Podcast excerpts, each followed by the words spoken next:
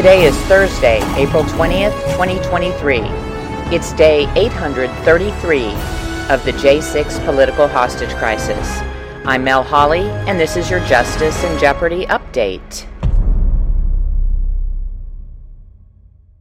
Thanks so much for joining us for this episode of Justice in Jeopardy. I'm excited tonight to be talking to J6ers who are father and son uh, and they have two a little different stories from the outcome of attending the Capitol on January 6, 2021. And we're going to get to know them and hear their stories and and what they're what they're going through right now. So uh, welcome to the show. Uh, Ryan Zink, how are you? I'm doing well. How are you, Mel? I'm doing great. And we've also got his dad, Jeff Zink, here. How are you doing, Jeff? Thanks, Mel, for having us on. We really appreciate it. And uh, uh, we really uh, thank you for the support that you're doing for the J6 uh, people and what we can do to get their voice out. Well, thank you. It's it's my pleasure. My uh, my platform, as I say all the time, is is a platform for the voices of the J6ers, and it's it's my pleasure to do it. And I wouldn't I wouldn't be anywhere else right now. Um, why don't we start with you guys giving us a little background on um, on who you are, what your life was like before January 6th. And uh, who, who wants to start? Jeff, you want to start? Sure. Uh, I can. Uh, I've got a, a testimony that uh, takes me in, and which actually creates the the uh, reason why we go.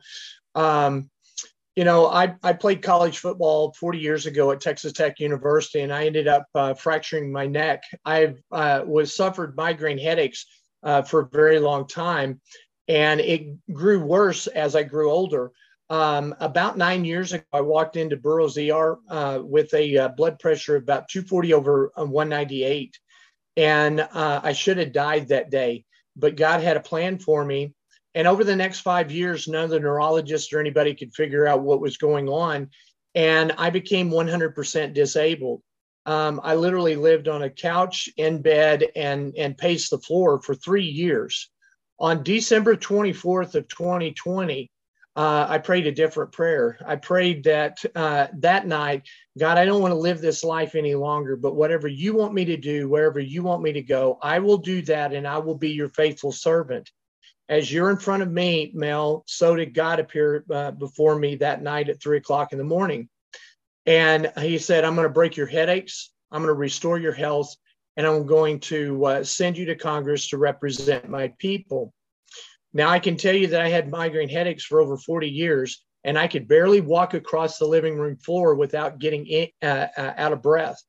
So, uh, after that, I haven't had, and since that night, I haven't had a headache. I've not had any headaches whatsoever um, I can tell you that my health has been completely restored. My wife and I were planning my funeral uh, very shortly after that because I wasn't going to uh, make it, and and all of that has changed. And so now, because of that, and because of the stolen election that was taking place at that time, because that's what I thought, and because I was uh, now uh, being driven to go to Congress, I, I, thought, you know what, it would be, and we made this decision around January the third or fourth. I mean, just a few day uh, a day before we got uh, plane tickets and got on the plane and went to Washington D.C. and uh, and everything. That's what took place, and the reason why I decided to uh, to go and my son had come down and we had talked and he had been taking pictures and, and stuff. And now i'm going to let him talk. My life um, pre j6 was really kind of hard. Um, i was a struggling business owner who nearly got over the top. Uh, my arrest pretty much decapitated uh, my company. But um, i had been i was injured to the point I got hit by a drunk driver in the afternoon. I got rear ended and I had a significant shoulder injury. And then that injury had progressed further because I had tried to continue to work because I'll be the first person to tell you that workman's comp doesn't pay the bills. And um, so I'd gone back to work and I was trying to move some paper and I wound up re injuring my shoulder and lost pretty much all the progress that I had well, the insurance company had decided that they were going to kick me off of the uh, the insurance because they didn't see that there was anything that was happening. So I decided, you know, uh, my dad has worked in sports medicine for uh, as long as I've been alive. Basically, he's been trying to help care or treat for somebody. You know, oftentimes gives free advice um, you know even sometimes as, you know given treatment to people that have just been refused um, for whatever reason. And so having that ace in the hole i decided that i was going to go to arizona and uh, go get some free treatment from him. And i was going to work with him and, and try to get things done. Well as you know, coming from, I specifically remember telling, uh, you know, like my best friend and a couple of other people, like, you know, this may be the last time that I that I get to go up to Arizona. And you uh, were you were in Texas at the time. Yes, yeah, yeah, in, in Lubbock, Texas. Um, and uh, so, you know, I I remember going up there and telling, you know, telling some of my friends along the way that like I'm fixing to lose my dad and uh, I I had come up in uh, November at uh, like an at, at, like an early point, and then I wound up getting stranded there because I had a I had a truck, I had a diesel truck that decided that it was going to eat a turbo and catch on fire, and um, so I was actually stranded in Phoenix with no way to get back. So and wow, wow, God, God, God is really visible in in your stories, isn't he? Yeah. your stories. Yeah. I mean, wow it's uh it's yep. I would think, you know, that's that's kind of an understatement because I, I don't think, you know, before J6, I I think I'm a much better man now through the things that uh, you know, I've had to deal with um along the way. But when I was there, you know, you have to see, you know, just how hurt I was and see, you know, who my father had just, you know, stepped up into like the the way that he had basically recovered like over like overnight. Um while we had you know been up there and you know like he said um i didn't know that i was going to j6 so i was a media student. I was also attending uh texas tech before i was forced to drop out from my shoulder injury because i i could not make it to class. I could not function. I couldn't even wake up um because of the the shoulder pain um that i had and so I was a senior. I was fixing to graduate, um, but I just couldn't get the curriculum done. Like I just I I couldn't focus. The muscle relaxers and stuff were just just ate me, tore me apart. And um, so I'm up there and my dad has never really been the guy that kind of cares what he looks like or you know what particular hues or sheens go well with each other. Getting him to develop a backdrop of those flags in the office when we first got started in this was an unnecessary expense that the american people didn't care about. And you know some of them may not uh, but i'm in you know i was in media and there's there's kind of a look that's associated with success and so I started working with him and I was like, you know, hey, we're going to, you know, if we're going to do this, like take advantage of me while I'm still here. And uh, so he hired me in. Uh, I got started. We took the the first official Jeff Zink for Congress um, campaign photos and started working. Got some backdrops. I, luckily, the Phoenix area has a wonderful, wonderful plethora of these amazing stores across the country called Goodwill that particularly up around the Scottsdale area, has immaculate stuff for offices. I mean, it's just like it's basically. Oh, I, I would imagine so. It's Scott Scottsdale. Yeah. Yeah.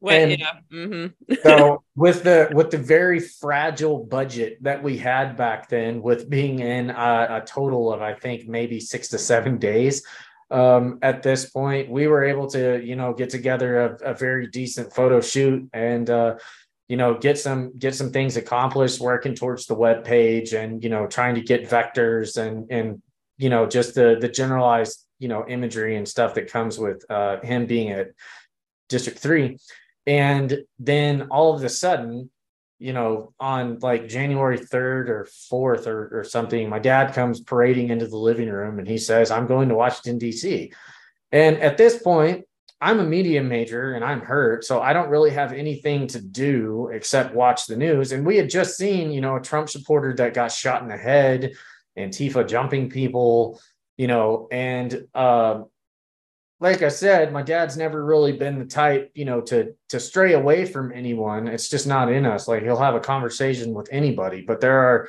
you know, in those particular kinds of groups, there's some troublemakers. You know, there's some people that would, uh, you know, cause harm. And I, I told him I was like, "Are you sure that you want to go up to DC by yourself?" And you know, it's not like we were expecting trouble or anything like that. It's just, you know, it's you just don't travel alone. And so I was like, you know what? If I was like, I don't really have the money to do this, but um, you know, we could go. I, you know, if you guys have a way, I could go up there with you. We could take some some campaign shots, and we could, you know, make this a business trip. This could be something that you could utilize that's up there because at the time he truly believed that, you know, um, Arizona. So we had and so at the time we had seen the the numbers and you know had kind of crunched those out and we're looking at things and then all of a sudden uh you know ted cruz signs off on the arizona objection and so that was basically what we were looking into at the time was whether or not they were going to certify um the election or if Ted Cruz was going, you know, and his signature was actually going to make a difference in Arizona because we just saw this huge spike, you know, that still has not been explained to this day, other than, you know, Joe Biden has the most successful election campaign in history with 81 million votes. Um, so, you know, we left and went to DC, two fragile men, uh, you know, sticking together on their, uh, you know, on their campaign to get him elected. And uh, so we had stayed in a in a, a state over from uh, from DC uh, with some family that luckily lived in the area. And then uh, the morning of January 6th comes, you know, we fly in on separate flights, get get down, um, go and stay with our, our family, and then we get up like super early. It was dark. It was freezing outside compared to Phoenix, where I think it was still like 60, 70, 80 degrees outside. And we get into Washington, D.C. off of the metro. And it was one of the first, uh, you know, Facebook posts that I made uh, that's even in my arrest report, you know, where they're trying to indicate that I'm expecting trouble or like plotting and planning something because I'm talking about the weather and I say, you know, it's getting rough out here. And because it's like, wow. like 28 degrees outside. That's a little rough. I, I think most people yeah. would agree. So um, we head on over to you know freedom plaza and we man we got some great shots of uh, dad on the metro and of um, everything in Freedom Plaza, and I don't care what any newspaper says about there being thousands of people there. I have a different image in mind, and I think that it was a couple million at that point. Absolutely, yeah, agreed. So, uh, let me let me ask something real quick. Um, so it sounds like you guys were were Trump voters, um, and were, were politics something that was was talked about a lot in your house while you were growing up? Is you know did everybody or was this something that was kind of new to you? How, how did how did you get to that point? A lot of it was is that um, my life um, pre j6 was really kind of hard. Um, i was a struggling business owner who nearly got over the top. Uh, my arrest pretty much decapitated uh, my company but um, i had been i was injured to the point I got hit by a drunk driver in the afternoon. I got rear-ended and I had a significant shoulder injury. And then that injury had progressed further because I had tried to continue to work because I'll be the first person to tell you that workman's comp doesn't pay the bills. And um, so I'd gone back to work and I was trying to move some paper and I wound up re-injuring my shoulder and lost pretty much all the progress that I had well, the insurance company had decided that they were going to kick me off of the uh, the insurance because they didn't see that there was anything that was happening. So I decided, you know, uh, my dad has worked in sports medicine for uh, as long as I've been alive basically. He's been trying to help care or treat for somebody you know oftentimes gives free advice um, you know even sometimes has you know given treatment to people that have just been refused um, for whatever reason. And so having that ace in the hole i decided that i was going to go to arizona and uh, go get some free treatment from him. And i was going to work with him and, and try to get things done. Well as you know coming from i specifically remember telling uh you know like my best friend and a couple of other people like you know this may be the last time that i that i get to go up to arizona. And you uh, were you were in texas at the time? Yes yeah yeah in, in lubbock texas. Um and uh so you know, I I remember going up there and telling, you know, telling some of my friends along the way that like I'm fixing to lose my dad. And uh I I had come up in uh November at uh like an at, at like an early point and then I wound up getting stranded there because I had a I had a truck, I had a diesel truck that decided that it was going to eat a turbo and catch on fire. And um so I was actually stranded in Phoenix with no way to get back. So and wow, wow, God, God, God is really visible in in your stories, isn't He? Yeah. your stories. Yeah. I mean, wow. It's uh, it's.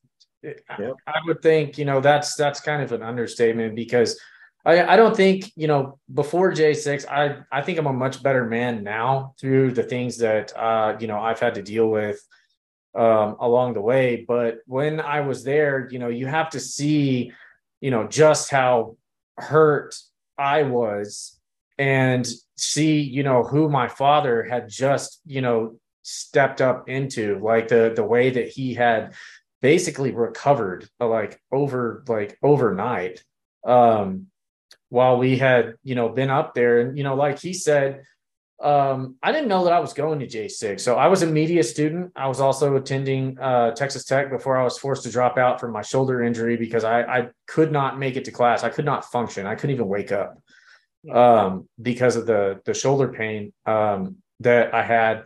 And so I was a senior. I was fixing to graduate um but i just couldn't get the curriculum done. Like i just i i couldn't focus. The muscle relaxers and stuff were just just ate me tore me apart.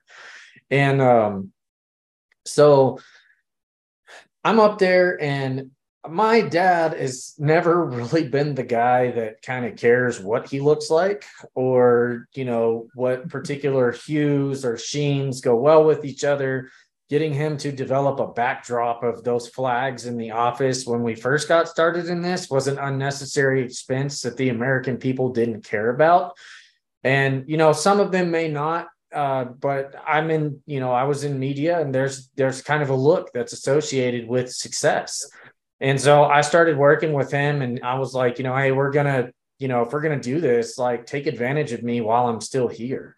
And uh, so he hired me in uh, I got started. We took the the first official Jeff Zink for Congress um, campaign photos and just started working. Got some backdrops. Luckily, the Phoenix area has a wonderful, wonderful plethora of these amazing stores across the country called Goodwill. That particularly up around the Scottsdale area has immaculate stuff for offices. I mean, it's just like it's basically. Oh, I, I would imagine so. It's Scott Scottsdale. Yeah. Yeah. yeah. Mm-hmm. so with the with the very fragile budget that we had back then, with being in a, a total of I think maybe six to seven days, um, at this point, we were able to you know get together a, a very decent photo shoot and. Uh, you know get some get some things accomplished working towards the web page and you know trying to get vectors and and you know just the the generalized you know imagery and stuff that comes with uh, him being at district 3 and then all of a sudden you know on like january 3rd or 4th or, or something my dad comes parading into the living room and he says i'm going to washington d.c and at this point I'm a media major and I'm hurt, so I don't really have anything to do except watch the news. And we had just seen, you know, a Trump supporter that got shot in the head, Antifa jumping people, you know, and uh, like I said, my dad's never really been the type, you know, to to stray away from anyone. It's just not in us. Like he'll have a conversation with anybody, but there are, you know, in those particular kinds of groups, there's some troublemakers. You know, there's some people that would, uh, you know, cause harm. And I, I told him I was like, "Are you sure that you want to go up to DC by yourself?" And you know, it's not like we were expecting trouble or anything like that. It's just, you know, it's you just don't travel alone. And so I was like, you know what? If I was like, I don't really have the money to do this, but um, you know, we could go. I, you know, if you guys have a way, I could go up there with you. We could take some some campaign shots, and we could, you know, make this a business trip. This could be something that you could utilize that's up there because at the time he truly believed that, you know, um, Arizona. So we had and so at the time we had seen the the numbers and you know had kind of crunched those out and we're looking at things and then all of a sudden uh you know ted cruz signs off on the arizona objection and so that was basically what we were looking into at the time was whether or not they were going to certify um the election or if Ted Cruz was going, you know, and his signature was actually going to make a difference in Arizona because we just saw this huge spike, you know, that still has not been explained to this day, other than, you know, Joe Biden has the most successful election campaign in history with 81 million votes. Um, so, you know, we left and went to DC, two fragile men, uh, you know, sticking together on their, uh, you know, on their campaign to get him elected. And uh, so we had stayed in a in a, a state over from uh, from DC uh, with some family that luckily lived in the area. And then uh, the morning of January 6th comes, you know, we fly in on separate flights, get get down, um, go and stay with our, our family, and then we get up like super early. It was dark. It was freezing outside compared to Phoenix, where I think it was still like 60, 70, 80 degrees outside. And we get into Washington, D.C. off of the metro. And it was one of the first, uh, you know, Facebook post that I made uh, that's even in my arrest report, you know, where they're trying to indicate that I'm expecting trouble or like plotting and planning something because I'm talking about the weather and I say, you know, it's getting rough out here. And because it's like, wow. like 28 degrees outside. That's a little rough. I, I think most people yeah. would agree. So um, we head on over to you know freedom plaza and we man we got some great shots of uh, dad on the metro and of um, everything in freedom plaza and i don't care what any newspaper says about there being thousands of people there i have a different image in mind, and I think that it was a couple million at that point. Absolutely, yeah, agreed. So, uh, let me let me ask something real quick. Um, so it sounds like you guys were were Trump voters, um, and were, were politics something that was was talked about a lot in your house while you were growing up? As you know, did everybody, or was this something that was kind of new to you? How, how did how did you get to that point? politics was something that was discussed uh, in uh, when I was growing up. Um, when I cast my first vote, what's really interesting is was for uh, Ronald Reagan's first term uh, in office in 1980. What's really funny is is that I turned 18 on November the 1st. I voted on November the 2nd, 1980 for Ronald Reagan. Um, and my household was uh, uh, that I grew up in was a very conservative uh, Christian home uh, and stuff. And then um, in uh, Ryan's home, I, it was something that was always, uh, you know, you went down, you voted, and and that was the extent. I thought that voting uh, was it. We were never involved in, in legislative districts. We were not precinct committeemen, which is what they are here, in, uh, which is the grassroots here in, in Arizona. Um, you know, but now, uh, today, not only am I a precinct committeeman, I'm also uh, the uh, precinct uh, chairman. I'm a state committeeman in here in Arizona and running for Congress on top of that. So I've gone from really uh, the, the only duty you're supposed to do is voting to now being very active in what's going on. Yeah, yeah. Okay. Well, uh, Ryan, let's get back to your story. So uh, you're you're out there, Freedom Plaza, taking pictures. So we had tried to go in and listen to everybody speak, um, but we never got the chance to because I have all of my media gear with me, like pretty much everything that I used to, you know, be on the campaign trail with him, document notes. Plus, we had some lunches, and the Secret Service would not allow us into the area because we had our backpacks. And, uh, you know, he had a bag on him, and I have got a backpack that is just loaded with media gear, no weapons, no anything like that. And, you know, just there to support him in the media campaign. So we finally, you know, we get tired of being over there because it's like, okay, we're not getting in here. I think we have enough shots. So we went over and we had some some lunch at one of the taco trucks that was uh, there, kind of kind of like outside of the museum.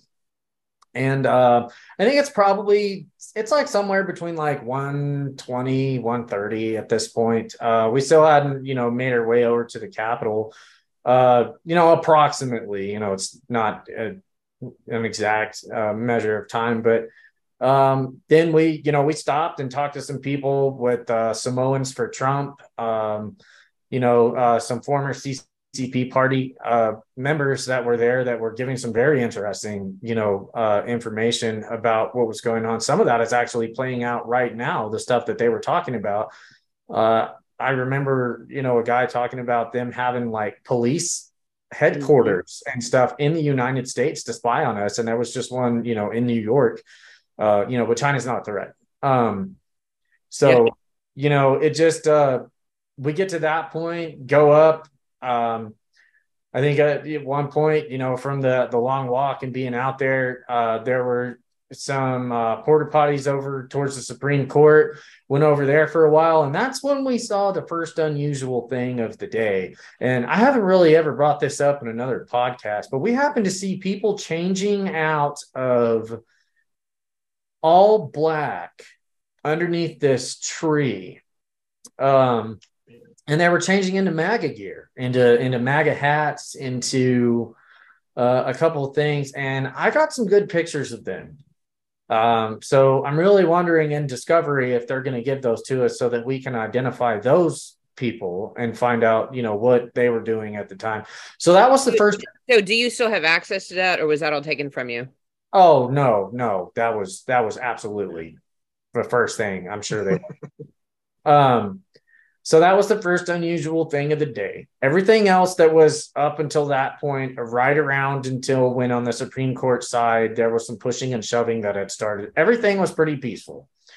Um, you know, you could see people walking around, people talking. There was a couple people on, you know, megaphones and stuff like that. Nothing had really started yet. And then I keep talking about it. Nobody else seems to to to think this, but I distinctly remember hearing like trench style whistles start to blow.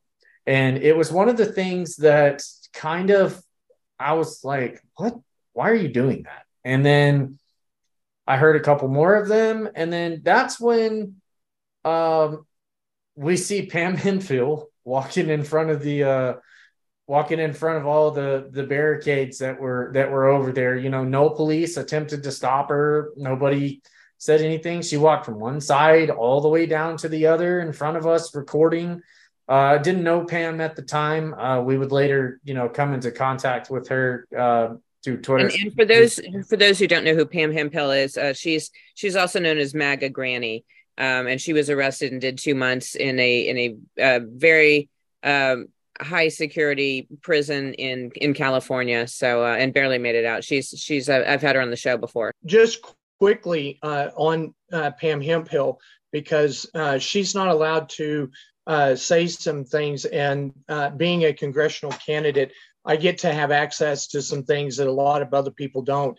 And you know, one of the things that I want to tell everybody is is the reason why she was made to take a plea deal, and I said made, is the fact that they used the uh, the fact that she had cancer, and they were not going to allow her to continue her cancer treatments during the time that they were going to uh, hold her for trial, which would have been a death sentence. So she was literally having to choose do I uh, take this plea deal so I can continue my uh, cancer treatments, or do I not and go in there and then and take the chance? And so again, um, one of the things that I want to do when I get into Congress is to go back and start to restore everyone that was coerced and forced into their plea deals. That would be huge. That would be a big step when I hear a loud whistle blast is when everything started happening over on the other side. The thing that I distinctly remember seeing is some there was a little bit of a disturbance, some yelling, and then a couple of police officers responded. And the thing that I remember seeing is one of the Capitol Police smashing somebody with a baton. And that was when that was when everything over far to the left of us started to go off. Well, at this point, the barricades get opened on that side and people start piling in. And we're standing there and we're like, okay, what's going to happen with this? Well, then, right after this is when I think one of the most famous clips from January 6th occurs. Because my dad and I are standing in front of what is like a green light pole. It's like a generator that, you know, supports a big light. And just to the right of this, there was a Capitol police officer that starts waving people through the barricades. And we have that clip.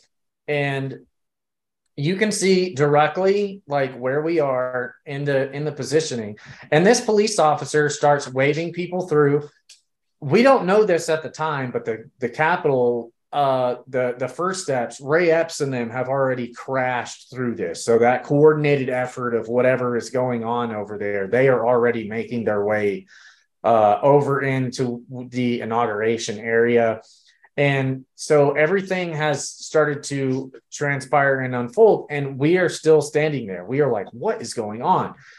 And then the right side over to us, I remember this guy with a dog getting really aggressive and like shaking stuff and then we can see you know police start to start to backtrack but this these police officers over here are moving barricades and then uh this one police officer is um is waving people through and it's very distinct. Like you see him he goes to a full sprint to the front of the barricade and then starts waving people through telling them come on come on come on. And this is right in and, and we have and we have very limited video from that side of the building. Right. you know i mean because did we have did we have only did we have just capitol police over there? Were there metro police? I have not been able to de- to identify who all was over there but as yeah. i understand because the capitol police don't have uh, body cams just the just the metro police. And that early i don't know if there were metro police back on that side but but i have heard a lot lately from from several different people that that has been an issue. The fact that we just can't find we're not we're not being given video from from that side of the building yeah well that tends to be a problem in all of the cases because you know it's the prosecutor in my case has been fairly forthcoming with discovery i i would think the biggest contribution that I had to the reason things have taken so long is because I had worthless attorneys up until uh, they quit.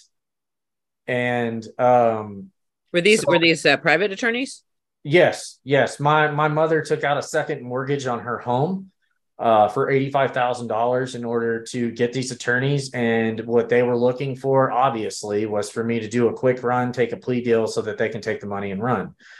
And um, you know, it's just been that's one thing. But I, I digress from that because I, I, really want to talk about what happened on on the board. Yes, please go ahead. Um, so me and dad are standing there. There's thousands of people at this point that have been either barricades have been moved. We know that the police officers that were behind Ashley Babbitt are moving up, telling people to go to the Capitol on the right side of us. There, everybody's moving in, and we're still standing there. And you know, Dad looks at me and he's talking to me, and he's like, "Well, what do you think?" And I was like, "What? You know, what do you think?" He's like, "Well, should we go in?" And I was like, "Not inside the Capitol." I was like, "But they're waving us through, you know, right here." and you know to to let us up and so I was like, I don't see why not. You know, you're congressional candidate. Like we should probably find out what's going on with with everything. And so we had hung back at the back. So it's not, you know, it's not like they the FBI presented to the media where I was like charging up through, you know, yeah. making my way. Like we're gonna get these suckers, you know, it's, it's nothing, it's nothing like that. So we go up to just to the right side of the stairs where uh, there's protesters and police that are engaging at this point. I think later on we found some video that there was some you know like some pushing and shoving that was happening up there. But from where like from the first part of where we were standing you really couldn't see any of that. You know everything had just kind of escalated so quickly. We're trying to figure out what's going on. And then we we get up there um, and we're standing around like where the porch area is so sometimes shortly after this is when the police open everything up. They open up the porch, they turn around.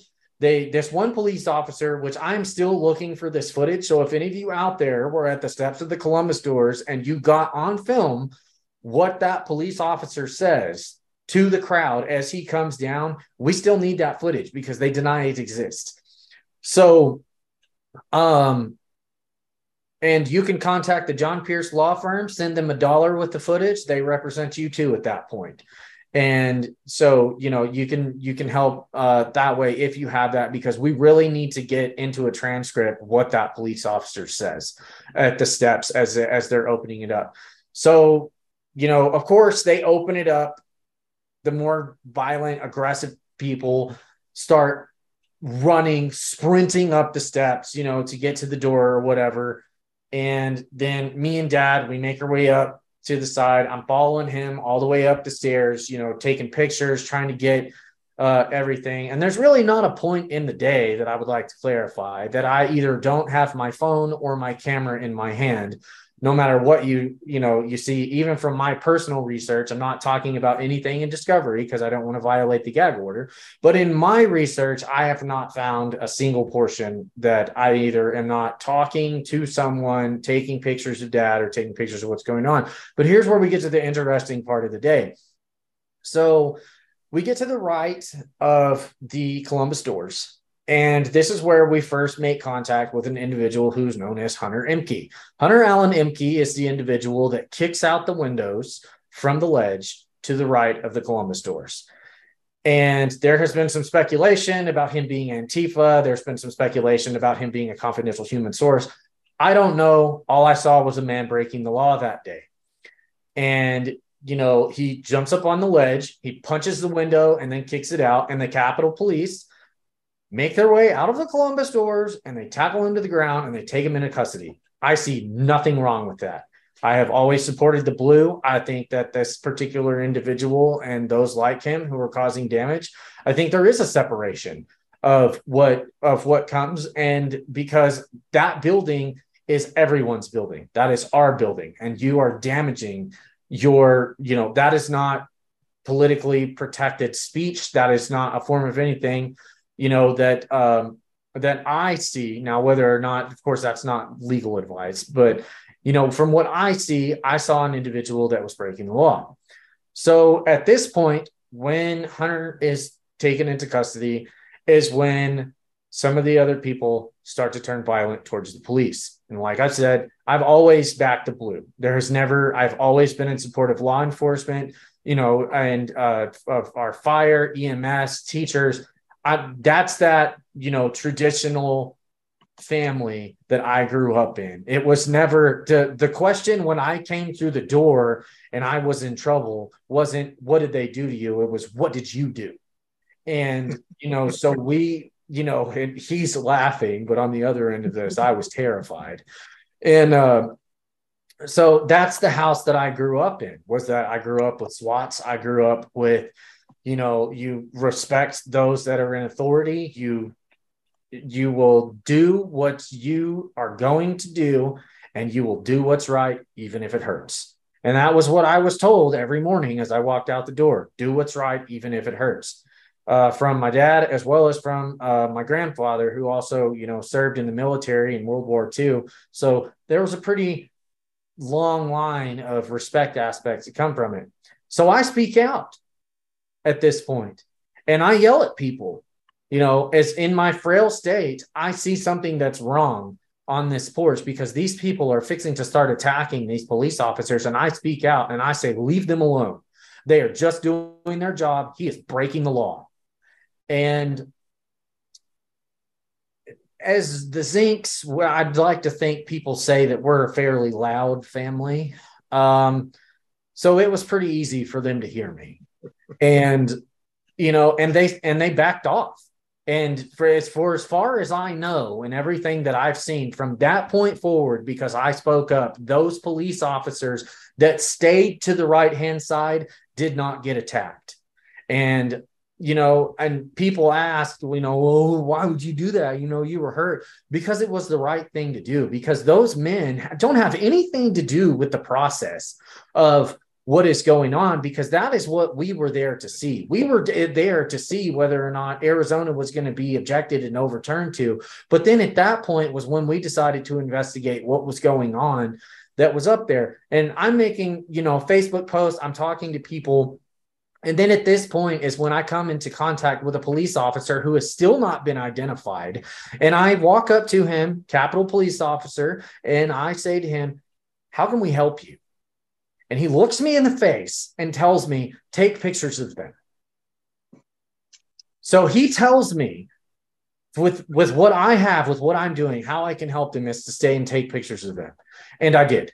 We stayed there for as long as we were told that it was there. So my father, again, congressional candidate, we go over and we're I'm taking pictures. I'm looking for people being violent, trying, you know, to do whatever. I'm taking pictures of the crowd, trying to see if there's anything that's going on.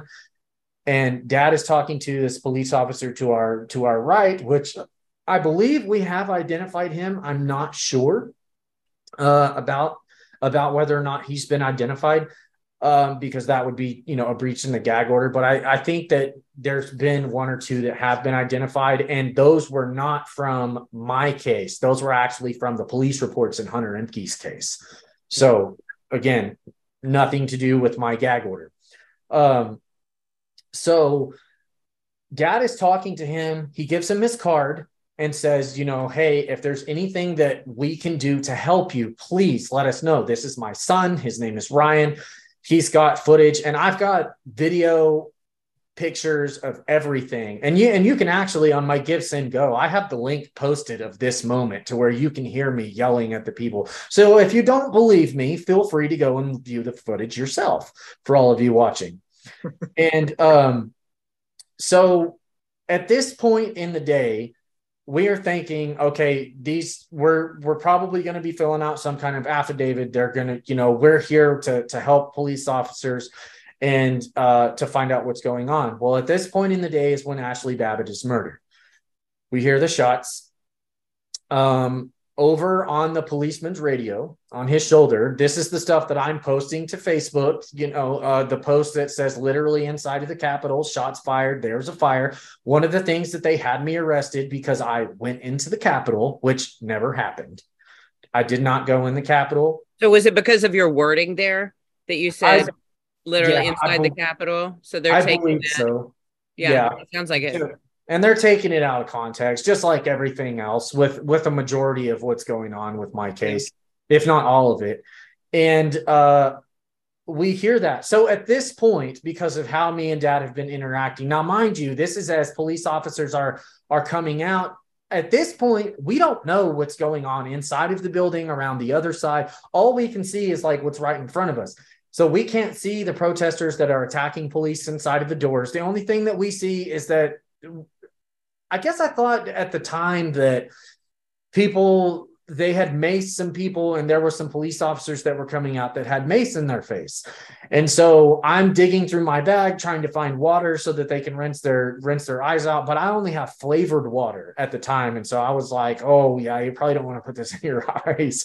Um, you know dad checks his bag.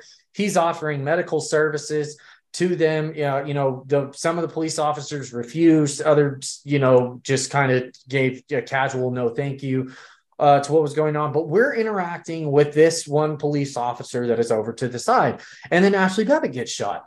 And over the radio, we hear him, you know, shots fired. I make the post about it because they he said, well, there's either shots fired or there's a fire inside of the building. And then the second call comes in and it's shots fired. And so I've already sent, you know, this this uh, Facebook uh, post at the time. And so this police officer, knowing that dad is a congressional candidate, I'm his son, and that I'm his media guy, tells us, hey, there's an active shooting going on. You guys should probably stand over here as this is the most shielded side of the building. He gives up his back to us. We're behind these police officers at this point. So I am so much of a threat at this point of the day that this police officer has given up his back to me and my dad mm. to stand behind them so that we could be shielded from a stray bullet or you know whatever has, is going on because at first he had thought that it was below us uh, below the balcony on the porch so obviously you know i am such a terrorist at this point in the day that a police officer is willing to give up his back to us and put us behind us because of what we have you know done on the porch so a little bit after this is when the call comes in because Muriel Bowser has enacted the, the curfew that's going to begin at 6 p.m. And it is, this is the only time during the day that we're there that we have an interaction where the police tell us that we should leave. And this police officer looks at us and says, you know, hey, this is a call that has just come in. They're fixing to interact a curfew and they're going to start clearing out the building. It would probably be a good idea for you guys to leave at this point we start saying our goodbyes. I, I, think it was actually at this point when dad hands him the card and says, you know, hey, I'm running for office. It may have been a little bit before this, but I he did that. And so I'm still documenting and taking photos and doing all that stuff at this point. And we get thanked, you know, for what we did. You know, we'll be contacting you. We're, you know, if we need anything, we'll call you to to get involved. At this point, we're like, okay, great. We're leaving. Um, we go down, we start making our way down the stairs. And this is when we actually m- meet Pam Hemphill, MAGA Granny. And um, so I am standing, taking pictures. Um, dad's talking to her. I get some great photos of him on the steps um, as we're coming down. There's protesters. Oh, sorry, I skipped a part. I did. We're leaving. And I tell my dad, so scratch that. We haven't met Pam yet. Uh, so we decide that we're we're going to leave, and I tell my dad, I'm like, you know, hey, I, help me stand on this um, on this platform over here, and it's just one of the pedestals that comes down out of the ceiling. Uh, from there, I was like, I want to see what's going on inside of the Capitol and to to see what's going on because I like I hear some like screaming and shouting or whatever. So I stand up on top of of this uh this pedestal and I use my lens to zoom in to see what is going on inside of the doors. And it is at this point that I realize that all hell has broken loose on this side. And I lean down after I can finally see it. it takes me a little bit to, to kind of figure out what's going on because one of the doors is still closed. The, you know, the first two are, are open. You know, you can see people are there. And that's when I told my dad, I was like, there are people in the Capitol. And he was like, he was like, What? And then that's when that second series pops up. And you can, I could very clearly see looking through there that there were people attacking the the Capitol Police, whoever was inside. And I leaned down to my dad and was like, "We need to get the f out of here right now." I was like, "This is not why we are here." I was like, "There are people. They are literally beating the shit out of those guys that are inside. I was like, it is not how it is out here. Like this is like this is not okay. We need to leave now. Yeah. Yeah. So we start, we head down the steps. This is when we meet Pam. Pam had just been trampled over uh, by some people. She gets stood up. I get some pictures. I go down to the base. There's a little bit of a climbing platform off of one of the Secret Service vehicles that's designated and made for climbing. I get up there and I'm holding on to the side and getting up, and I get some great shots of dad on the steps because, again, this is a documentation deal. I'm working for him. I can't just pay attention to everything that's going on around me of what's happening. And um, we make our way back around the uh, it would be the right side if you're facing the building the left side if you're facing the supreme court and we get around and i think at this point is when it really starts to dawn on us what's going on. And this is the first time that i saw jake that day. Um, he was out on the steps that are to the right of it and jacob chansley? Yes, uh, Jacob Chansley, and uh, I got some pictures of him because I was like, that is a really neat, you know, deal to to see. Didn't know anything about what was going on inside of the Capitol other than what was going on at the doors uh, that we had just seen at the time. That was our final decision to leave, and um, we make our way around, and I and it was whenever we got to the the kind of the grassy knoll area, we encountered no barricades everything had been moved and taken down as we're moving around through the other side. And that was when we saw exactly how big January 6th was. And the the scale of what had happened. And so I was like, we have to go that way to go through the metro, uh, to get back to the metro, no matter what we should probably go see what's going on over here and document just to just to look through and you know to be able to talk to your constituents and to the media mm-hmm. uh, whenever you know we get back and then we go we make our way up through there take some pictures. We don't stay there very long. Uh, go, it, it's literally just a we are going to walk through here just to see what is happening snap some pictures see what's going on. And then we left and we made our way through. And this is when I see the second thing that was unusual about that day because there were more people over in an area that was underneath a tree by some porter potties that were changing out of black clothes and into MAGA gear and vice versa. So there were people that were changing out of black clothes and into MAGA gear, and there were people that were changing out of MAGA gear and into black clothes at at this at this place. And so I took some pictures of them, and this guy yelled at me and was like, "I bet delete those effing pictures." And I was like, "No." And so we start making our way. We get back to the metro. We get picked up long before the curfew, long before any of the biggest portions of the violence, because at this point we we don't know what's going on in the tunnel. You can't see it. We didn't get that close you know there's there's really no aspect of this like where you know we got close outside of being on the the porch which was opened up and we get to the metro and we get back to where we're going and at this time is whenever we're kind of like decompressing like what the hell just happened and you know we have gotten back and eaten and everything. And then that's when we start seeing some of the first footage that's like, you know, hey, this is going on. Eventually, Congress goes back into session. We were eagerly and anxiously awaiting what the decision was going to be from Congress. We had actually uh, turned it on over at the house that we were staying at, waiting for that decision. And then we went to bed. We got up the next day, January 7th. We went back to the Capitol to see what was going on, to see um, if you know, to kind of, I was wanting to get some pictures of how they had assessed the damage from Hunter Ehmke, um, and maybe to use that like as a backdrop or something for dad. But we had an ulterior purpose. Uh, my my wonderful grandmother also had some family that had lived a couple of blocks away from the Capitol and from the White House, and we stopped over there, and we uh, we took some pictures. My my grandmother was the first person that put up money to get me out of the gulag and um, she had sacrificed nearly all of her retirement until my mom had gotten uh, to the point to where uh, she could take out the second mortgage. And uh, sadly, my grandmother passed away uh, very uh, a, a short time ago. And she uh she gave me the best advice i think that i've had out of everything that's there. She said trust in the lord with all your heart and be patient.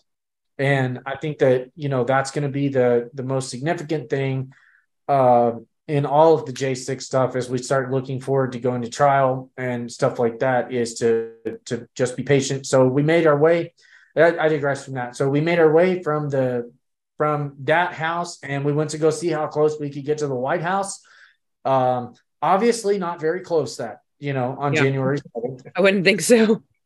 um, but I was able to zoom in and with my with my lens and get some great pictures of I believe the south lawn of the White House was where we were at. Went and ate some McDonald's, got to see just how devastatingly obscure and downtrodden DC actually is with everything boarded up and just no one on the streets. Just nobody. There's nothing anywhere. Uh, yeah. Saw a few, saw a few famous hotels. We were shaking hands and thanking any U.S. Metro Capitol Police and and uh, military personnel that we saw. You know, saying saying thank you. We appreciate you coming in and thank you for your support yeah. on everything. And then we leave and we go home and we get back to Arizona and uh, dad was on a more interesting flight than i was on the on the way home. Tell us about your interesting flight jeff. Well the two so the day after um, the uh, january 6th um, the very next day i was involved in the two biggest national uh, uh tv uh, news cycles. Uh, the first was is when uh, Lindsey Graham. Uh, in fact, what was really uh, disheartening is is that Lindsey Graham had just come to the um, area and was going to board a plane, and um, I had uh, he was only sitting about four uh, seats from me, and I, w- I got up and I started to uh, go and talk to him when a bunch of protesters and people that were angry with him got up, started shouting. The the uh, police got uh, surrounded him. He was escorted out. Uh, there's lots of video uh, there, and um, while you can see me, if you go back to it, you can see me and at the very beginning, and then him walking away uh, and stuff. And so um, that made national news that that Lindsey Graham had had uh, been run off by by protesters and then the the flight that I was on, um, there's a recording as well, and it's on my my website. Um, and when you click on it, um, we had some uh, uh, people started uh, shouting USA, USA, uh, you know, in support of uh, of Trump, and they were saying Trump, Trump, Trump. And the pilot came on and he said, "None of this." He said, "I will, I will pull over and um, you know, uh, Dallas, and I will drop you off uh, there. You will not uh, be disrespectful on my plane, and, and so that made national news because somebody actually was recording it and recorded everything about that. And so uh, afterwards, uh, we had news uh, people, and it was really funny because I had just basically walked uh, uh, by all of the news people and stuff, and they were stopping people that was coming off the flight and we're talking to them. And then somebody goes, Well, there's a guy that's a congressional candidate that just walked by y'all. And so I, I had actually was down by the um, uh, luggage and had just retrieved my luggage when all of a sudden I was barraged by all of the Phoenix uh, media uh, and stuff. And so I, I was interviewed in, in what was taking place. And, and from that point is when I, I literally had launched what was going on and, and my campaign. Wow. What a kickoff. so yeah yeah but uh, you yeah. know the thing is is that um, I, my my stance is is that for us we need to sit down and we need to look at um, what it is and why we were there. We were we were a society that knew that something was wrong. Uh, here's what's really interesting. Now, uh, since then, uh, January 6th, not only am I involved with uh, about uh, 60 or to 100 and, uh, plus uh, attorneys across the uh, the country, and any of them can give me a call and talk to me, and I will get as much information as I possibly can. One of the things that um, uh, I'm trying to do is I'm I'm working with Paul Gosar and, and Andy Biggs. Uh, there are two congressmen here in Arizona. Now, what's really interesting is is that uh, uh when Paul Gosar was on the J6 committee uh, at the very the very first one and was going to be looking into it. And I had spent two and a half hours with him, and I, I had covered all of this information. I turned over all of the the video, uh, which, by the way, I just emailed you, and I've got I've got a link and and some uh, uh, an attachment that has the video that we were describing earlier. Oh, great. Um, and so one of the things that um, I did was, is I turned all this uh, information over to uh, to Paul, and he was going to have me. This was on a Saturday night. Uh, he was going to have me uh, come to Washington D.C. that next Thursday or Friday, depending on what he could do to get me uh, uh, to testify. And then all of a sudden, the famous tweet. The well, it's not his tweet; it's a retweet and he retweets and the next thing I know, uh, the, on Wednesday, uh, he is removed from all of his congressional committees. He he is told that uh, he didn't have to, uh, you know, worry about any of those things. But what was really interesting is is that on Wednesday afternoon, I was given a call and said that I did not need to come to Washington D.C. That I would not uh, be asked to speak. So it's it, it's kind of interesting how that just happened to play in. Yeah, isn't now, it? Yeah, and mm-hmm. and what's really interesting is is that um, uh, today I have uh, Andy Biggs who has access to the uh, video. And one of the things that over the weekend uh, he and I were talking, and I told him, I said, "Here's the thing, I'm getting so many complaints from all of the attorneys they they don't have access to this video. The DOJ and and he had actually said that uh, he wanted to uh, talk to people that was in regards to that. And so I I with me, I actually have his cell phone number. So I actually uh, texted him directly and said, uh, not only do we not have access to the uh, uh, video, but the link, the password is not working. So even if the attorneys get in on that link, the password that they have been given doesn't work. So they don't have access to that. We need to make sure that we can do that. So what he did was is this weekend I sent him an email that was very detailed about what uh, Ryan took uh, uh, uh everybody through and one of the things that I told him is, is that 208, I know exactly where we were at at 208 p.m. on January 6th in, in 2020. We were on the porch of the uh, Senate side by the Columbus doors. And the reason why I know that is because I'm the one that has the uh, video of Hunter Ehmke jumping up on ledge, kicking out three panes, punching two others, and then having his legs swept out from underneath him. So I told him, I said, if you can't find us at the Metro at uh, 5:30 in the morning, or you can't find us any place else, go to that point, and now you can go forward and backwards. And with the uh, software that they have, once they've flagged us in one one video, it will flag us in all of their videos. So we will have all of the different angles. So he's supposed to have been doing that today. Um, I, have asked him uh, in my in my request. I've asked him to send us a detailed uh, uh, copy of uh, from all the different angles of the uh, video there. And one of the things that we're going to do is is that, uh, and what we're talking about is that I want to go and speak and testify before Congress again. Here's the reason why because I've received three phone calls. I've received a phone call that said that if I would drop out of the race, they would drop the charges on my son. Um, my uh, uh, my son received a very similar phone call as well. I've, I've received another one that said that if I would drop out of the race, that they would provide uh, an offshore account with enough money in it that I would never have to work again.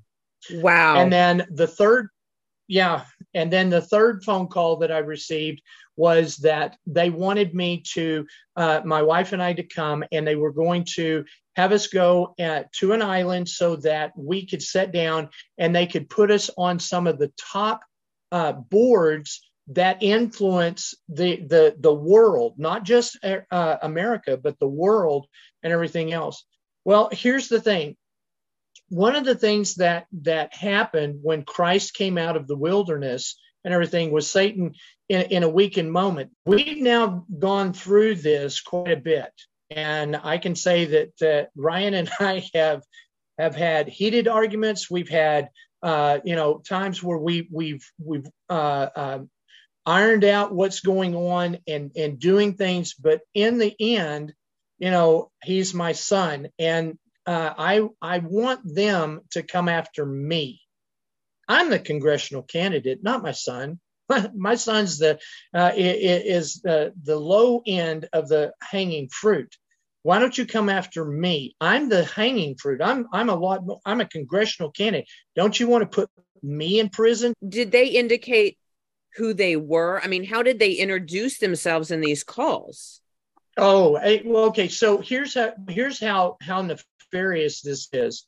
Not only does my phone not operate and work uh, the way that it normally does when somebody calls, it's it, it I can't get it to light up. So if it goes dark and you kind of touch the screen and it lights back up and it and it kind of works, none of that took place. All three calls took place. Now here's the thing I'm also uh, in contact with some people that scare me to death, but they're white hat hackers. These guys are, are ghosts. They're they're spooks that are out there that um, they operate off the grid.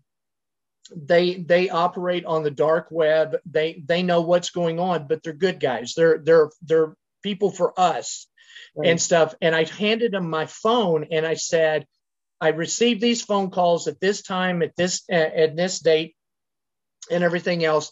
And and they and they looked at it and they just laughed and they said, "Well, there's nothing going to be on there." And I said, "No, I got I received the phone call." And so, sure enough, they uh, they got into the operating system. They looked at it. The metadata was not there. It, the calls never happened. Wow. And they, wow. they basically just said, yeah. you know, you what what happened is is that I can capture your phone at any time. I can make a phone call and and and I can talk to you, but but you won't ever have any record of it. And I'm just going to make you look crazy. Mm-hmm. And so these are things that that have taken place. I can tell you that I've had on on my uh, computer. Uh, on Dropbox, on uh, uh flash drives that I've I, have i have had I, I, first made the mistake with my flash drive being plugged into my uh, computer and everything of having every one of those videos erased. So the FBI comes in, they capture my my uh, and and it happens all the time. They capture my uh, my phone, they capture my computer and everything, and they they go in and they'll delete stuff out. And so all of this information has been turned over to to Andy. One of the things that I want to do with Congressman Biggs is I want to be able to sit down and, and testify to the fact that we have not only a media that's out of control, a government that's out of control, we have a democratic socialist uh, uh, party that's out of control. And what they're doing is, is they literally attacked uh, a, a, another party, the, the Republican Party, and I was not allowed to raise money I raised less than uh, $100,000. Uh, and a lot of it had to do with the fact that nobody could actually donate money to my campaign. But what happened was is that uh, because of um, you know Red Wind and Anedot and uh, that are the um, donation platforms and mm-hmm. stuff on website, they they do a service charge. Well, guess what? If you donate a dollar and and they they do that and they take the service charge and everything else, it costs me money to have them donate that dollar. So I don't get the dollar in my uh, in my account. I get uh, a 20 cent surcharge, which they take away from other uh, donors that I get. So if I get a donor that, that gives me $100 and everything else, well, 4% of that. So $96 is deposited into my account, but $4 of it is taken and is uh, deposited into the uh, platform, and that's how they make their money.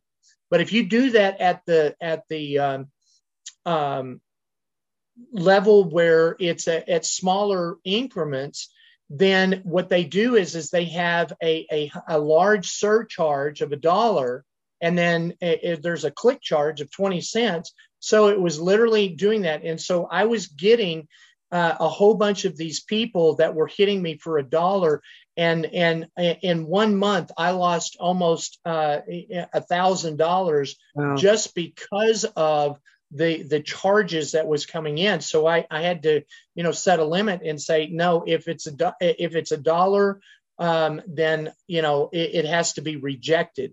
And so we were having to do that. It was it was little things that were taking place that a lot of people you know don't uh, don't really know some of the tactics that are being used and so these these things were taking place one of the things that um, i wanted to do once i come back and I saw what was going on. Um, what's really interesting is is that when people go and they take a look at Hunter Ehmke and, and when he's on the ground and then stood up and then um, we stopped the, the video 20 minutes after we stopped the video he is released on his own recognizance he is allowed to go home. He is allowed to go back to california. He is allowed to on on march 13th is when he is allowed to go to the federal building there in california by teleprompter and appear before a federal judge where he is then given uh, uh, that he is being charged with uh, uh destroying a, a public building and uh, and damaging a federal uh, building as well so two charges right there then he is uh, released on his own recognizance, no bail, no jail time, no nothing whatsoever, allowed to go home. And then he stays home and then uh, all the way through until August 30th, when he is then brought in uh, uh to uh, trial. He, he stays at trial in California, where he is found guilty. He is found. He has to. Uh, he had to serve four months in, in incarceration he um, had three years probation and he has to pay back $2,921 restitution. That's not a bad deal whatsoever. I, I, I don't consider that, uh, you know, uh, yeah, that's that's deal. pretty fair compared to what we're seeing, you know. Yeah. Now let's let's take a look at what they did to my son. Now, this is the reason why I come in and I start talking because I'm not under a gag order. I can talk about specifics of his case and what happened, what was going on, and it's also a part of the documentation that has been released. But here's the thing not only do they, on February 4th, less than a month later, they don't arrest him, they go to his home at three o'clock in the morning on February the 4th they tear the front end of his house out. They flashbang him and his dog. They arrest him. They put him in uh, jail at Lubbock because it was snowing and was so cold at that time. They couldn't get out to fly to um, Washington, D.C. I get a phone call telling me that he's been uh, arrested by the FBI and, and everything else. And, and so as we start playing this out, I start trying to get a hold of um, um, the Attorney General Ken Paxton uh, there in Texas. We start trying to uh, to scramble the uh, Texas Rangers and everything else. The FBI kidnaps him, takes him away. He he doesn't even know where he's at. I get a phone call from him, going, "Well, I'm not in the gulag, but I don't know where I'm at," uh, and stuff. He later finds out, but during the time that this was taking place, he couldn't tell me where he was at and stuff. He just didn't know. So then, no, he, he he didn't even know. And so then what happened was is the fact that he then went to uh, the gulag where he stayed six weeks uh, there. The the thing that gets me is is that um, you know him staying there, that we then start hearing all of the stories that are still coming out of the gulag. You know, uh, him not showering for three to five days, um, uh, not being uh, let out of the prison cell at all. They they sing the uh, national anthem, and and guys are getting beaten on either side to try to get them to shut up. That happened after I left, though continually uh, uh, to this day because I still get um, people that uh, are, are, on calls where they tell me what's going on and what's happening. And and the thing is, is that what I've what I've told uh, you know Congressman Biggs and and Gosar is why aren't any? I mean, somebody needs to be down there every night as a congressman. They need to be talking to them. They need yeah. to be finding out what's going on. They need to make sure that people, uh, you know, the last I checked in this country, you are innocent until proven guilty. Right now, the, under this Biden administration, you're guilty until proven Democrat. And hmm. we need to make sure what's taking place is that these rights are being upheld constitutionally, and the Geneva Con- uh, Convention uh, also comes into play here. Yeah. So we need to set, we need to sit down and really start lighting up our congressmen because here's the thing you know this stuff about uh, louis gohmert uh, marjorie taylor greene matt uh, uh gaetz and them when they were turned away from the gulag they should have had u.s marshals with them they have the Congress has the ability to arrest somebody if you uh, uh, heed a investigation that's taking place. They were there to investigate what was going on and was turned away, and they walked away. I can assure you that when I get into Congress, I will be there every night as long as I know that somebody is still there. I will be there that night meeting with them. So, how was your day?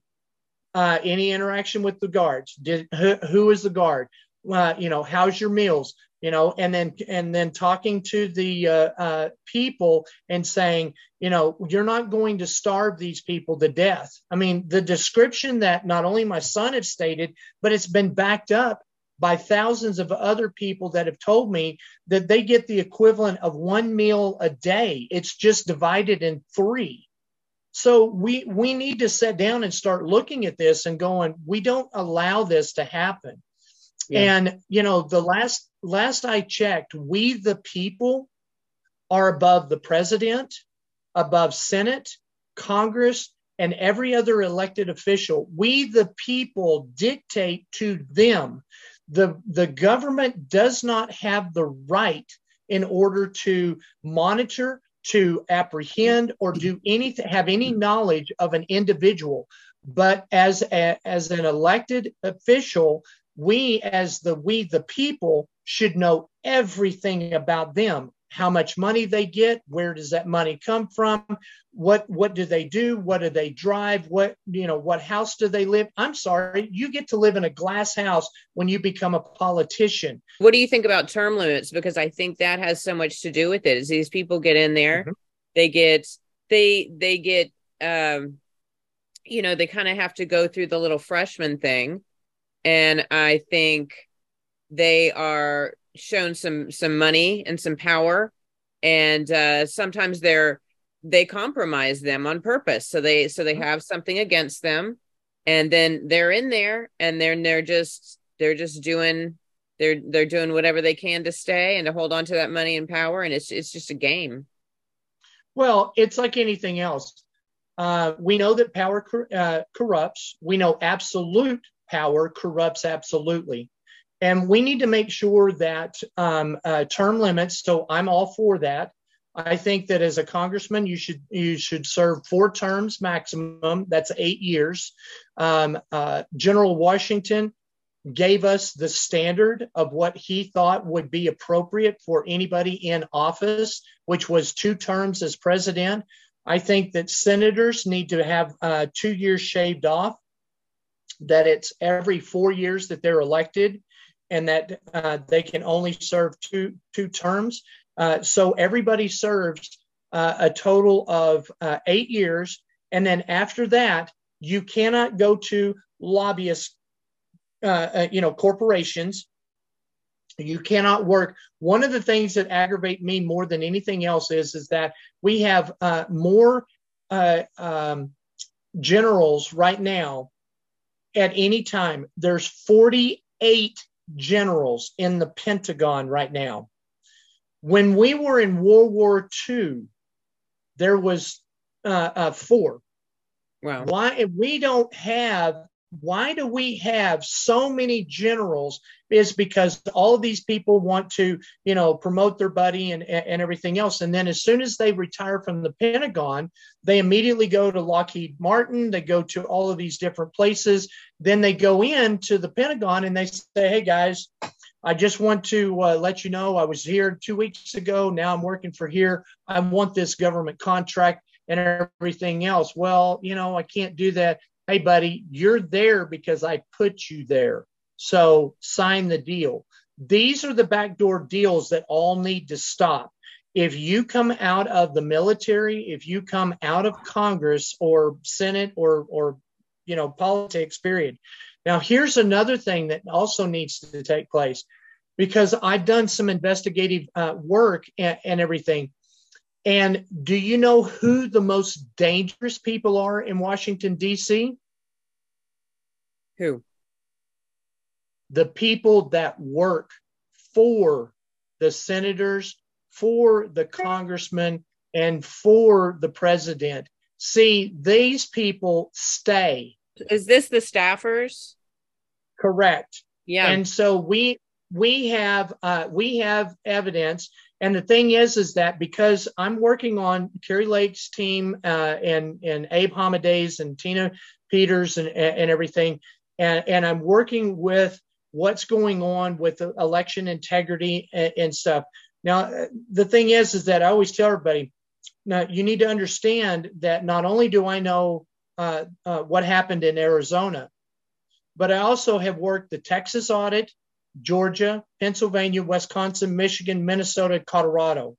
I, I've worked, I, I am the foremost leading authority on audits now by default. And one of the things that I get calls all the time are from all of these states. And, and Oregon, here, a lot of people don't know this, but Oregon's been, I've been working with them and we have 11 counties in Oregon that are going to secede from Oregon and join Idaho. And well, we that, are, I hadn't heard now, about that for a couple of years. So that's still going on. That's still going on. And in fact, we're getting closer because the uh, machines that are being used and also the people that have been elected and they're the conservative people cannot stand what's going on. So they want they're now moving that forward. And and this time it looks like this is going to happen uh, wow. and stuff. And so I'm, I'm involved in all of that. And so these are things that uh, you know like i said i i went from literally not uh, uh knowing if i was going to live past 2020 to now being not only involved in J6, but every audit that major audit that's gone across the country, I'm, I'm directly involved in. As a pastor, I've sent out thousands of religious exemptions all over the country for every branch of the military, most of the uh, corporations. One of my uh, uh, letters was used here in Arizona against a hospital where uh, the nurses won a $20 million lawsuit, and my religious exemption letter was used in an, uh, as an exhibit uh, to help overturn that and, and, to punish the people that were making them either quit or forcibly uh, take the vaccine and stuff. So the, the thing is, is that, you know, uh, people come to me and they go, well, what kind of congressman will you be? I don't know you look at my track record and you see what how hard I'm fighting and then tell me what you think I'm going to do when I get into Congress because I'm not going to sit and be the status quo. Um, I, and and one of the things that I'm telling people now is is that um, I I've been given a goal. I've been told that I need to raise a hundred thousand dollars Once I do that, I have a, a plane ticket to Mar-a-Lago. I will sit down with uh, uh, Donald Trump at that time, and the and the difference with uh, with that meeting as opposed to anybody else, I don't need his support. I don't need his backing. I, he doesn't have to worry about me thinking that am I going to try to help him. I'm the only congressional candidate that has not only was there at January 6th, but also worked in every major audit across the country. I know exactly what they uh, what they did and how they stole the uh, election. Get me into Congress, and when they say, "Well, you really don't know," I'm going to sit down and go, "Not only do I know, but I can prove it because here's the evidence." And so uh, that's one of the things so I will I will tip you off. I've got three cases that I'm working with, and all three of them are co- are, are coming up in May, which is really interesting. Kari Lakes is coming up in May. Abe Hamadeh's is coming up in May, and so is Tina Peters. And and so the thing is is that May is going to be a, a month where people will be watching Colorado and, and Arizona again, and these people are going to be on on trial. And and the thing is is that um, what a lot of people don't know, Abe Hamadeh only lost by 528 votes. Wow. It triggered a, a hand count. Now there's 12 count or 12 precincts that came into question, and they were only allowed to do two. We had 12, they were allowed to do two. In those two precincts, they cut it in half. So he literally only lost by 280 votes, and they won't count the other 10. So what what we're doing right now is is we we have discovered what they've done and what uh, um, uh, has happened with Katie Hobbs. Uh, and Katie Hobbs gave the the keys to the front door of all of the NGOs. And so that's the non government organization. So NGO is a non government organization. So they come in and, and they go, okay, Mel, you have done so well that not only do you have a home here in Phoenix, but you have a summer home in Payson up in the mountains where it's cool during the summer. And, and, and this is like walking on the uh, face of the sun during the winter.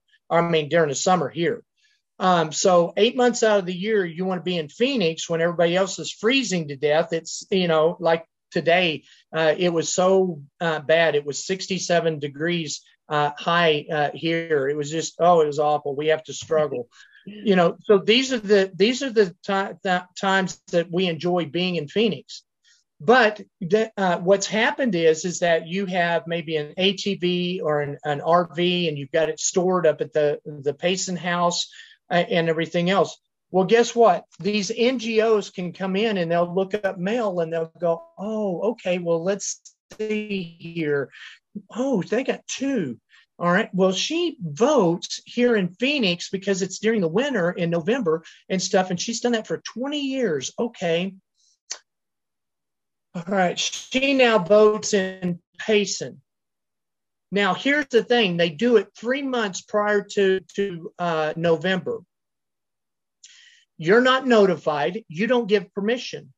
They've not, and so nothing happens to you until election day. You show up at the uh, polling site that you've always uh, uh voted at, and you give your uh, uh, driver's license and everything else and said, I'm here to vote. And they come over there and they go, We can't find you. You're not registered here. What do you mean I'm not registered here? Well, you're registered in Payson. No, I'm, I'm not registered in Payson. I'm registered here. Well, you worked all day. You were going to vote, uh, you know, that evening. So at five o'clock, you try, you're trying to get in. Let's say that you uh, had to wait. Let's see, the average wait time in Arizona on election day was an hour and a half. You got in line at five o'clock. Polls close at, at seven. You've now had to wait for an hour and a half. It's 30 minutes before uh, that poll closes. Guess what? You can't get to Payson. You now are disenfranchised because when you request a uh, provisional ballot, which is what most of these people did, that provisional ballot is not uh, counted. And so your vote does not count. We've identified over 7,000 uh, people there. Remember, wow. 280 was the difference. Mm-hmm. Guess, guess what we've also found out of that 7,000? What party was uh, uh, is the one that got disenfranchised? Oh, I can't imagine. yeah. So all of them are Republicans on top yeah. of that and uh, you know and uh, about 80% of them are, are, republican about 20% are independent so we have so we have that. So we go in and and i come in and i ask you some questions. I say mel um, did, uh, is this the uh, address that you uh, uh, live at? Yes it is. Do you have any other addresses? Yes i do. What is that? And so we take that down. Um, have you always voted from this previous address? Yes i have did you ever change any of the uh, uh, addresses at any time? Did you forward the mail back and forth or anything else? Did you move? So we're asking all of these questions and we're building this declaration. When by the time we get done, we have an ironclad declaration. We only have to have uh, 280. We're setting it uh, right now a little over 400. We're going to go. We're trying to get to about five or six hundred, and and we're going to be done. We have to be done by May first, May uh, fifth. Uh, we have to turn all of our, our stuff in for discovery uh, and everything to the other side. And then on May 16th, we're going to be in trial with oral, oral arguments.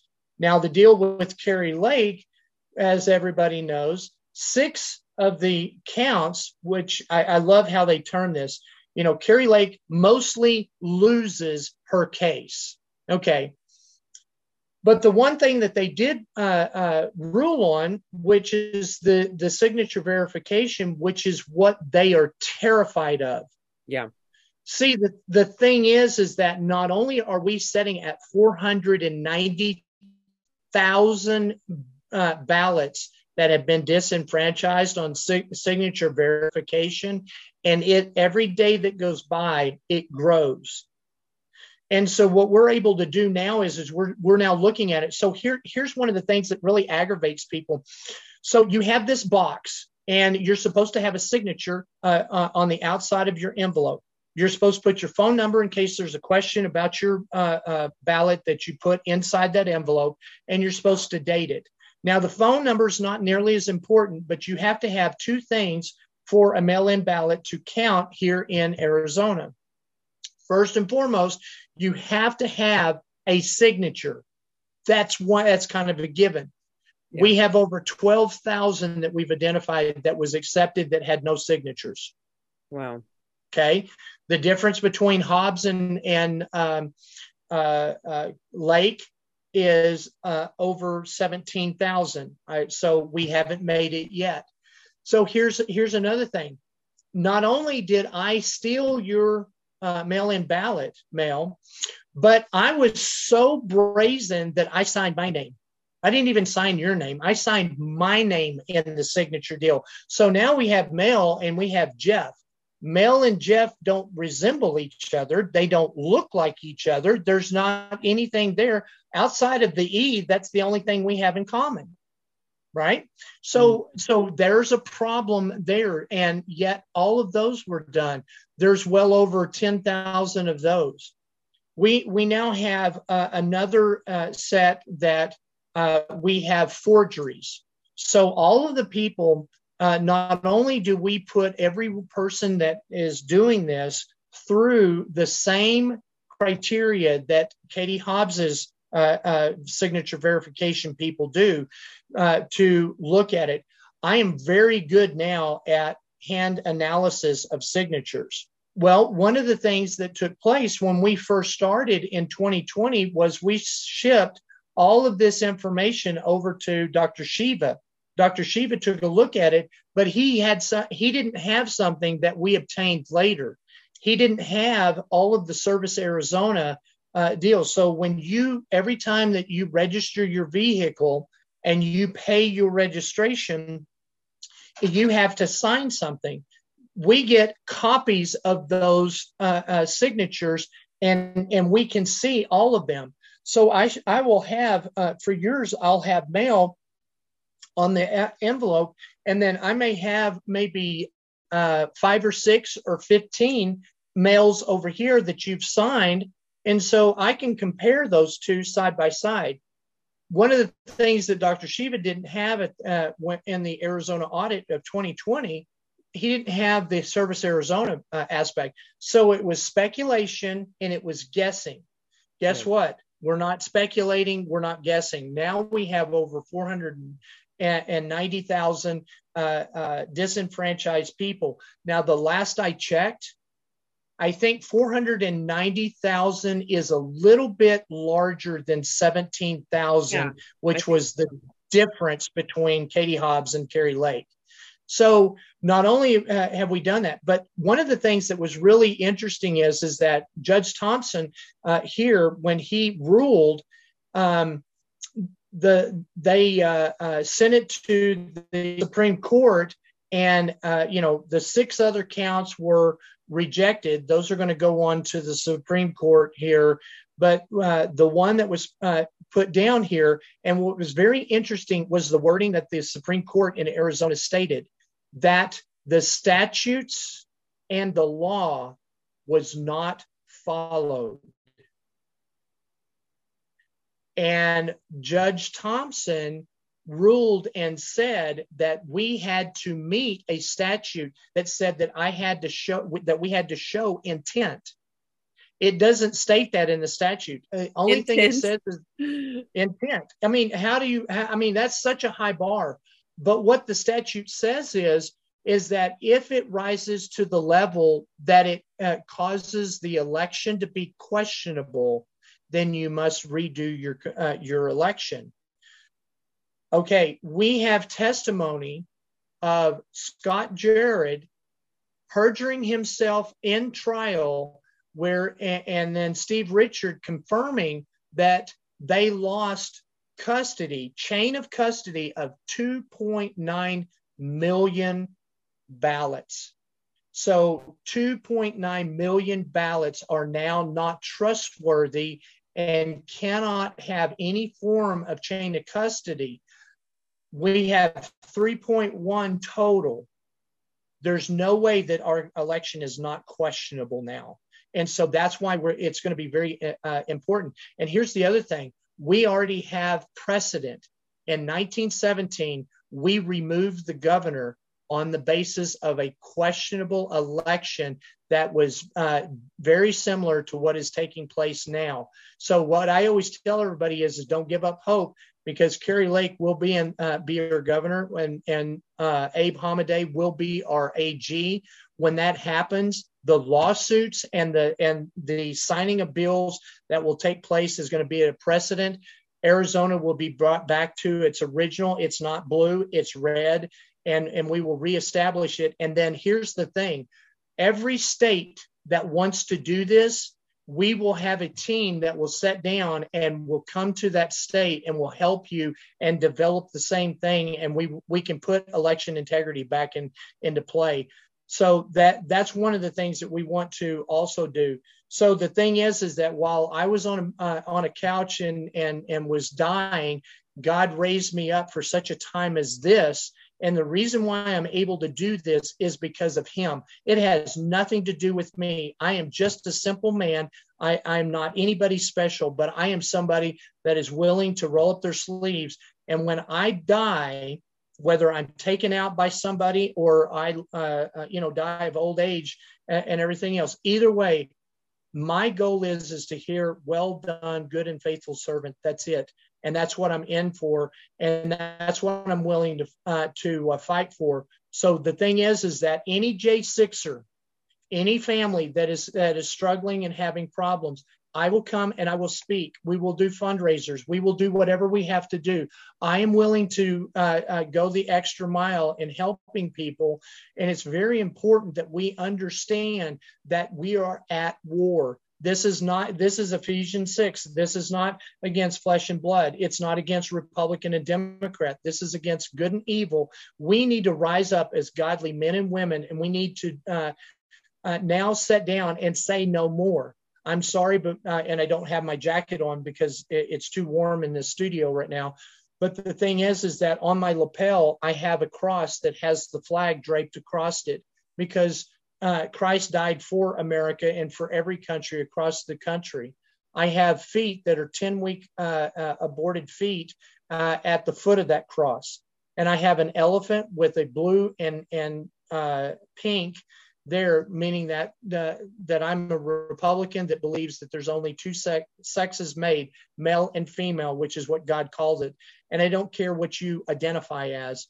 And then, more importantly, I have the American flag on my uh, uh, left lapel, which is that I will stand for this country and I will do whatever I have to do in order to make sure I'm not in this for money. I'm not in this for prestige. I'm not here to be anybody's nice uh, person.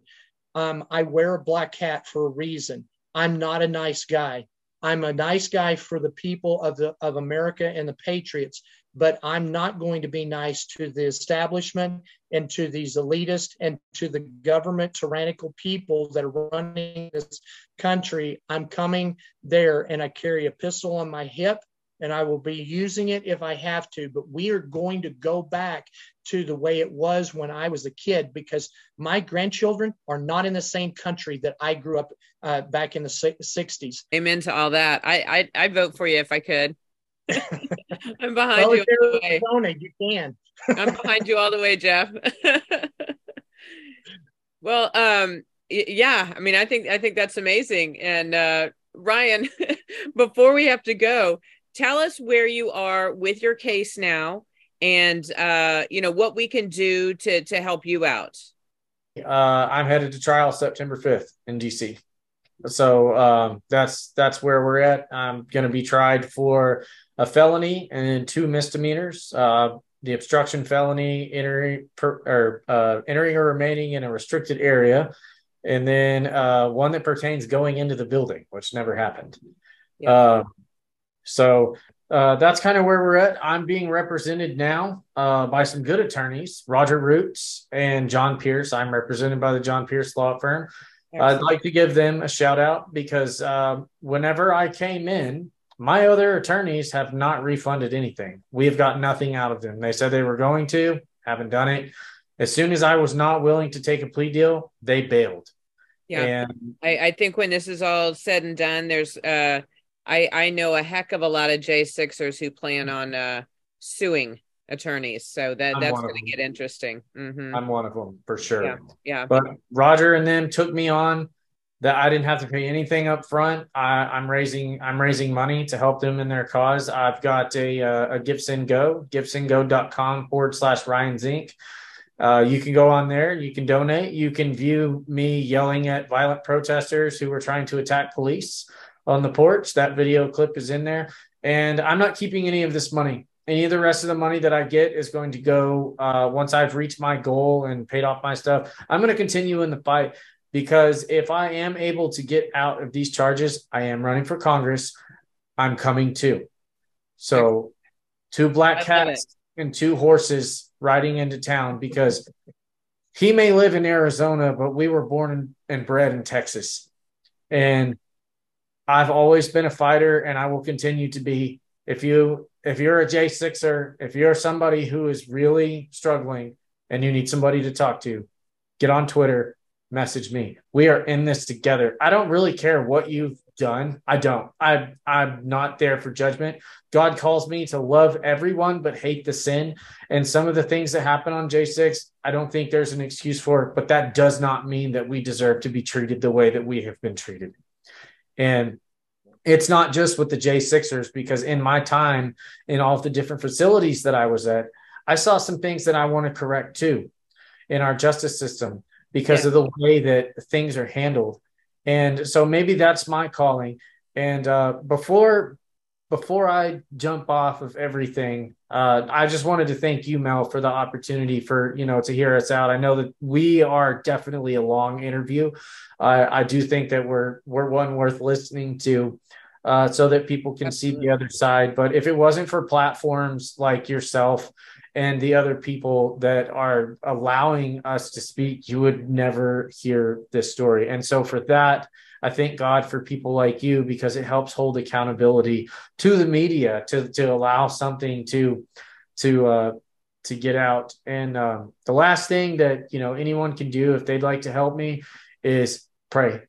The power of prayer is so underestimated in today's society and i and i encourage you and i implore you that if you do not know jesus christ now is the time to know him because everything can fall apart tomorrow and um, if there's that hole and that void in your life, I'm not a perfect guy by any means. If there is that calling, if there's somebody that you want to go, go to a local pastor, go to somebody, reach out and discover who Jesus is because along my journey with the with where I've gone I'm not perfect I you know I still I still have a lot of problems with uh, my anger issues and PTSD from the stuff that I've been through I still freak out a chair flew across the yard the other day but Jesus takes me for who I am. And he can do the same for you. And that's my call. If you would like to know Jesus Christ, please reach out and find a way to get to know him because I swear he wants to get to know you. That's beautiful. Thank you, Ryan, so much. Thank you both for being here. You both have very powerful stories, and and I can't wait to see what you guys have in store for us in the future. Thank you, Mel, for for having us on. And like I said, it, it is something you can always go to uh, Jeff Zink for Congress.com um, and take a look at my website. You can see uh, different bills that I will introduce immediately. You you'll see what's going on, but more importantly, you also know that I'm working uh, behind the scenes with um, you know here in Arizona, Colorado, Texas, and all of them and and trying to uh, not only work with Arizona, but for the the whole United States. We the people are needing to be represented and they're not they're just not uh, being represented and so we need to show you know just like when trump went into office he showed us how bad we had come uh, to accepting the politicians at that time. And we got to see what leadership truly was. And we need to start having people that have that leadership skills and because trump can't do it by himself. So he's going to have to have help. And that's where i come in and that's where other people would come in. And and not you know i'm sorry but i won't apologize for standing up for we the people i won't do that and you shouldn't well, God bless you both so much. Thank you for being here, and uh, you know, keep keep me posted. Let me know if uh, there's anything else we need to to get out, and and uh, my platform is always yours. Awesome. Thank you so much Absolutely. for having us on. I really appreciate it. Thank you so much. I'll talk to you guys soon. All righty. Bye bye. All bleed the same red blood of patriots. Make honey great again. I guess we feel like we're servants and we have a product out there that's really cool and we're, we're raising a lot, a lot, a lot of money for uh, for different groups like yourself. Grown and bottled in America. It looks just like President Trump. Where can people order this honey? It's a very easy site. It's called MakeHoneyGreatAgain.com. Sales code MEL. Off it goes within 24 hours. It's shipped to you. Make America great again.